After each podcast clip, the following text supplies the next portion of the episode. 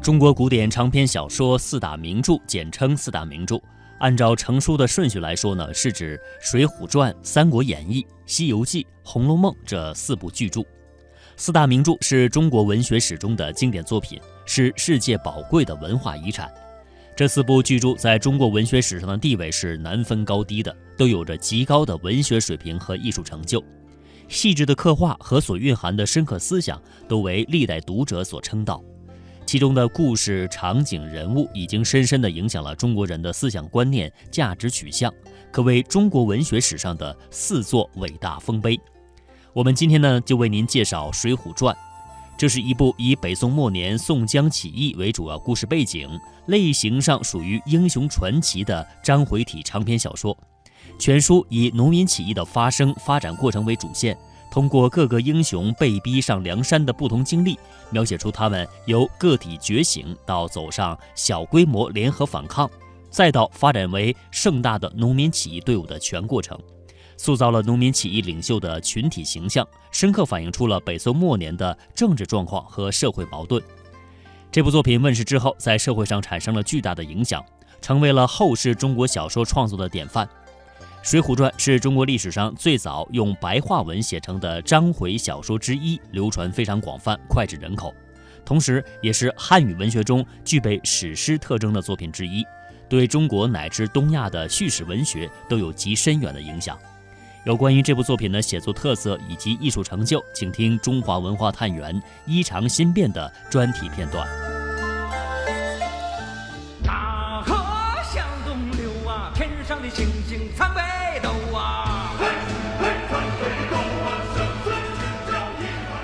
水浒传》代表的英雄传奇小说，雏形大多是经过搜集和整理的江湖野史杂说，理想化的英雄形象因此也成为小说的主要人物，不再拘泥于一朝一代的历史事件的叙述和描写，而是融入了作者更多天马行空的想象。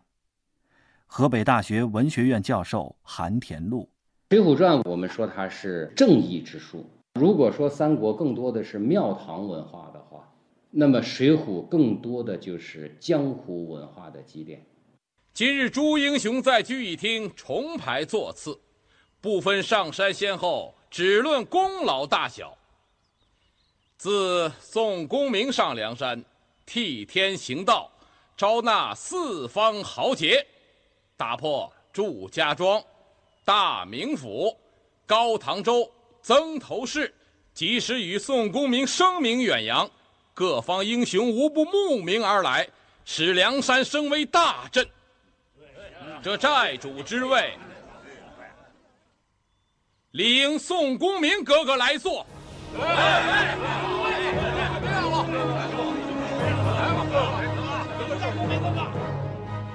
一百零八位豪杰的传奇故事和经历，构筑起《水浒传》属于梁山好汉的故事。高俅的发迹成为故事的序幕，也作为整部作品矛盾冲突的核心。林冲误入白虎堂，汴梁城杨志卖刀，景阳冈武松打虎，智取生辰纲，燕青冷箭救主，宋公明义士双枪将。一个个故事，不仅传递了一种豪侠仗义之感，更伴随白话的熟练使用，让属于江湖人物的性格有了更多的层次和流动。评书表演艺术家田连元这样演绎鲁提辖拳打镇关西的故事：四面这一围，人是越聚越多呀。鲁达冲着郑屠就说了：“郑屠。”你拿着刀出来，怎么不动手啊？来，往你提辖老爷身上砍一个看看。郑屠把刀一举，我让你认识认识镇关西。唰，这一刀就砍下来了。鲁达那是受过少林寺真传的武林高手，他略一偏头，躲过这一刀，啪，接着来了一个右摆连腿，这一脚正踢到他那手脖子上。苍狼，这刀就掉在地下了。鲁提辖落右脚，抬左脚，啪，这一脚正踹在郑屠那胯骨上，踢得郑屠倒退几步，噔噔噔噔噔噔噔，扑通，他斜身扑倒。鲁达纵身往上一窜，郑屠就地一滚，咕噜噜噜噜噜噜噜，他又站起来了。啊！他伸手来抓鲁达的前胸，鲁达一把砰，正抓住他的手腕子。鲁达抓住他手脖子之后，往怀里边一带，顺势抬起右壳膝盖，砰，正倒在他胸口上。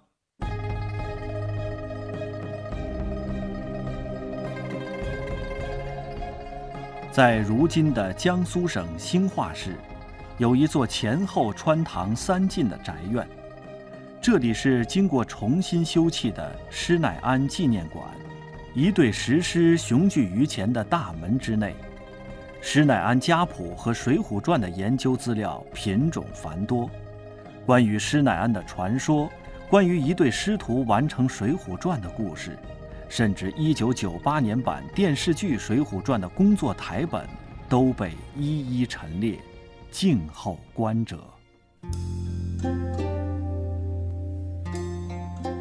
为了让大家对《水浒传》的内容及思想特色有更加深入的了解，我们节选中国书籍出版社《人一生要读的六十本书》当中对于《水浒传》的介绍文章，为您做以介绍。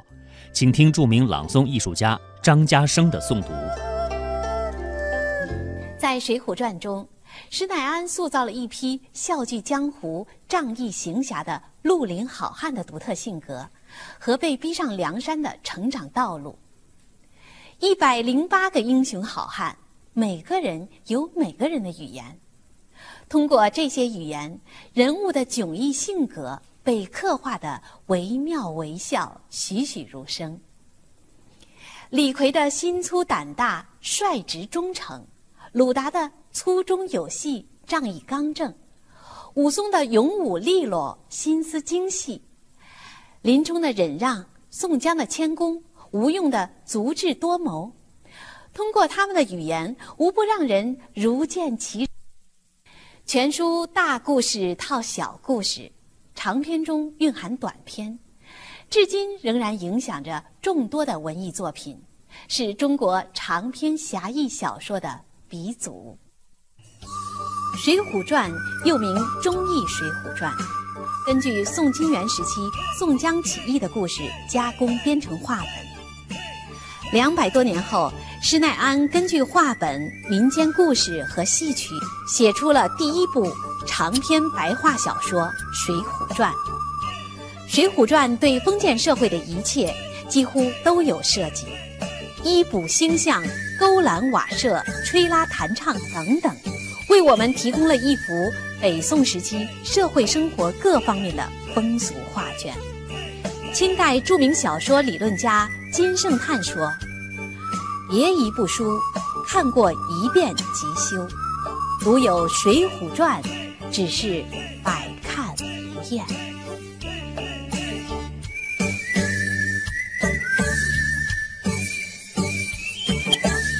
《水浒传》讲述北宋宣和年间，以宋江为首的一百零八人在山东梁山坡聚义的故事。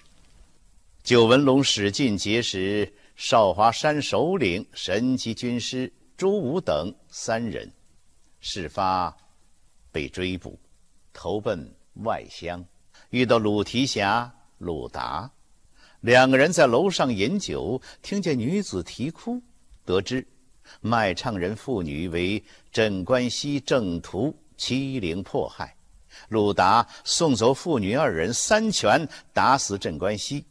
弃职逃亡，巧遇卖唱妇女。之后，鲁智深在五台山为僧，酗酒坏山门，破金刚。无奈之下，寺中长老介绍他去东京大相国寺当执事僧。鲁智深结识八十万禁军教头林冲。俩人甚是投机，高太尉之子高衙内设计陷害林冲，幸得鲁智深护送，才保无恙。林冲最后被迫上了梁山。梁山附近的保正、晁盖伙同吴用约集了三阮兄弟，在黄泥岗劫了孙志押送的生辰纲。杨志没法回去交差，与鲁智深一起占了二龙山。山东运城的呼宝玉、宋江怒杀阎婆惜，逃至小旋风柴进庄上。得识武松，后来武松在景阳冈打死了老虎，成为阳谷县都头，杀了私通西门庆，并谋杀兄长武大的潘金莲。事后他主动自首，被发配孟州。他在那里醉打蒋门神，奋杀张都监，投奔二龙山。宋江。发配江州务提反师，被判斩首。梁山兄弟齐结法场，宋江辗转投奔梁山之后，经过三打祝家庄、救柴进，梁山势力强大，并接连击败了数次进攻。最后，梁山一百单八将排定座次。不久。朝廷招安梁山，宋江带将士北征辽国，南逃方腊。最后，一百零八条好汉只剩下了二十七人。宋江、卢俊义在受伤之后都被害死，李逵也被宋江拉去陪葬，吴用、花荣自缢身亡。一场梁山好汉事就此。成为过眼烟云，《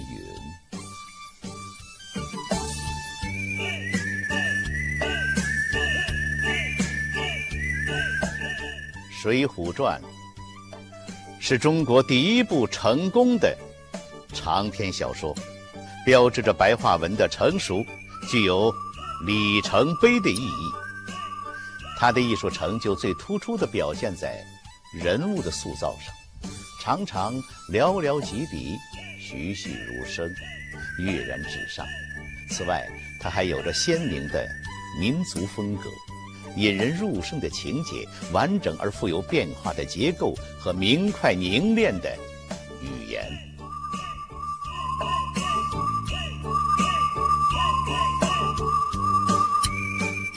林冲举手，咯嚓的一枪，先硕刀拆锅。陆虞侯叫声饶命，吓得慌了手脚，走不动。那富安走不到十来步，林冲喝声道：“奸贼，你带哪里去？”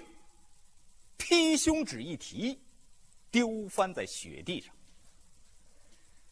把枪搠在地里，用脚踏在胸脯，身边取出那口刀，便去。陆谦脸上搁着，喝道：“泼贼！我自来又和你无什么冤仇，你如何这等着害我？正是杀人可恕，情理难容。”陆虞侯告道：“不干小人事，太尉差遣，不敢不来。”林冲骂道：“奸贼！”我与你自幼相交，今到来害我，怎不干你事？且吃我一刀！把陆谦上身衣服扯开，把尖刀向心窝里一弯，七窍蹦出血来，将心肝提在手里，把尖刀插了，将三个人头发结作一处。提入庙里来，都摆在山神面前供桌上。再穿了白布衫，系了搭包，把毡笠子戴上，将葫芦里冷酒都吃尽了。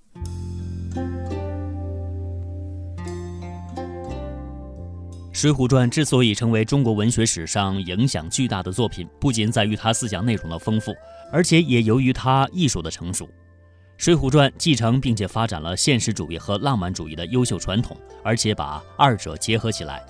《水浒传》曲折动人的情节、尖锐激烈的矛盾冲突，往往通过一个个场面展开，一个个细节描写，一步步的推向高潮。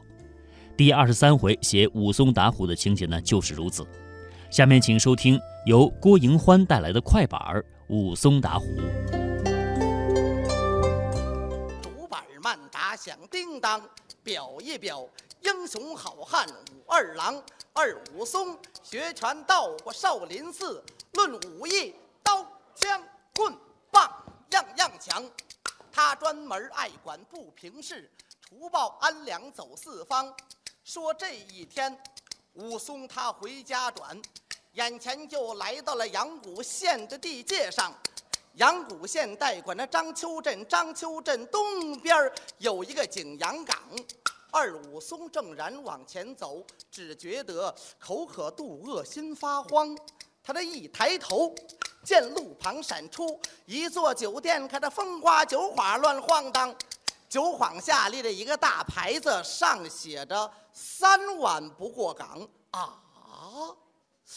什么叫“三碗不过岗”？哼，分明是夸他的酒好来卖狂。他酒的力量有多大？我倒要进去尝一尝。好汉武松进了酒店，朝着里边一打量。见八仙桌子当中放有两把椅子立两旁，朝着这边留神看，这个一拉溜的就是酒缸。武松看罢，放下包袱，把这齐眉大棍立在一旁。酒家，拿酒来！酒家，拿酒来！酒家，拿酒来！武松他连喊三声，没有人搭腔，只因为这个时候的买卖少，掌柜的正在后边忙。小伙计儿也没在跟前，正赶上肚子疼拉稀，上了茅房了。武松他连喊三声，没有人搭话，把桌子一拍，开了枪。对，酒家拿酒来！武松可这一喊，劈雷响，直震的房子乱晃荡。这屋子里可这哗哗啦啦的直掉土，直震的酒缸是嗡嗡的响耳旁，惊动了酒保留神看，这谁呀？这这是谁？哎呦，我的娘哎！这个人长得这么长啊！他见武松身高足有一丈二，膀大腰圆有力量，脑袋瓜子像麦斗，这个俩眼一瞪赛铃铛，这胳膊好像房上的林，拳头一攥打油的夯，巴掌足有簸箕大，手指头不不愣愣棒槌长。嚯！这个酒保说：“哎，好汉爷。”您老吃什么酒，用什么饭，吩咐出来，很快当。武松说：“哼，你们这里有什么样的好高酒？有什么饭菜，说端详。”这酒保说呀：“提起好酒，样不少。这个白干绍兴味道强，有状元红啊，玫瑰露啊，还有一种透瓶香。您要吃干的，有大饼；要吃菜，咱们这牛肉实在香。炒菜有这个肉丝、肉片、摊黄菜。这个要喝稀的，有面汤。”武松听罢，说：“好好，牛肉白干快拿上，先求五斤酱牛肉，多拿好酒我来尝。”好嘞，这酒保急忙就端来了两碗酒，把五斤牛肉也摆上。二武松端起一碗，喝了个尽，嗯，好酒；又端起这碗，喝了个光，嗯。好酒啊！酒家，拿酒来！哎，好汉爷，哎，这酒您不能再喝了。为什么不能再喝？哎，你们看没看到门口有个牌子吗？上写着“三碗不过岗”。什么叫“三碗不过岗”啊？啊，就是说呀，谁要是喝了三碗酒，准保他醉倒入梦乡。再大的酒量，要是喝了三碗酒，出门不倒也得醉到他前面的景阳岗，所以叫三碗不过岗。酒家，拿酒来！哎，好汉爷，这酒您是无论如何不能再喝了。酒叫，我一不欠你的钱，二不欠你的账，你不拿好酒为哪桩？你要拿了两拉倒，不拿我送你两巴掌。我的妈呀！您揍我两巴掌，您一巴掌我就见了俺老娘了。这酒保急忙又端来了两碗酒，二武松把这两碗也喝了个光。